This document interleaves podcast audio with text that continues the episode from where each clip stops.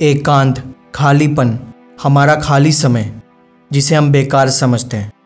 और जब कोई काम या कोई डायरेक्शन नहीं होता है तो बस ऐसे ही बैठे रहते हैं और अपने खाली टाइम को गलत जगह, गलत आदतों में इन्वेस्ट करते हैं।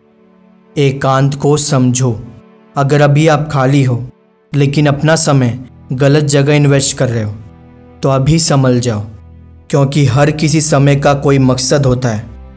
तो इस खाली समय को वेस्ट मत करो। एकांत आपका सबसे बड़ा हथियार है। ये आपका एक मौका है, बदलने का, सीखने का, अपने खाली टाइम को अच्छे से यूज़ करने का मौका, जो हर किसी को नहीं मिलता। अब एक बार उनके बारे में सोचो, जो दिन रात मेहनत करके अपना घर चलाते हैं, पर उन्हें ये खाली समय, ये मौका नहीं मिला बदलने का। लेकिन अगर आपके पास है ये मौका तो इस खाली समय का सही से यूज़ करो। अपने समय को सही जगह पे इन्वेस्ट करो। इस खाली समय को यूँ ही बर्बाद मत करो। इसे एक अपॉर्चुनिटी की तरह देखो और खुद को बेहतर बनाने के लिए अपना समय खर्च करो। अगर अपने खाली समय को सही जगह लगाओगे तो फिर कभी निराश नहीं रहोगे, ना ही कभी आने वाले कल से डरोगे। सही काम में अपना टाइम इन्वेस्ट करो।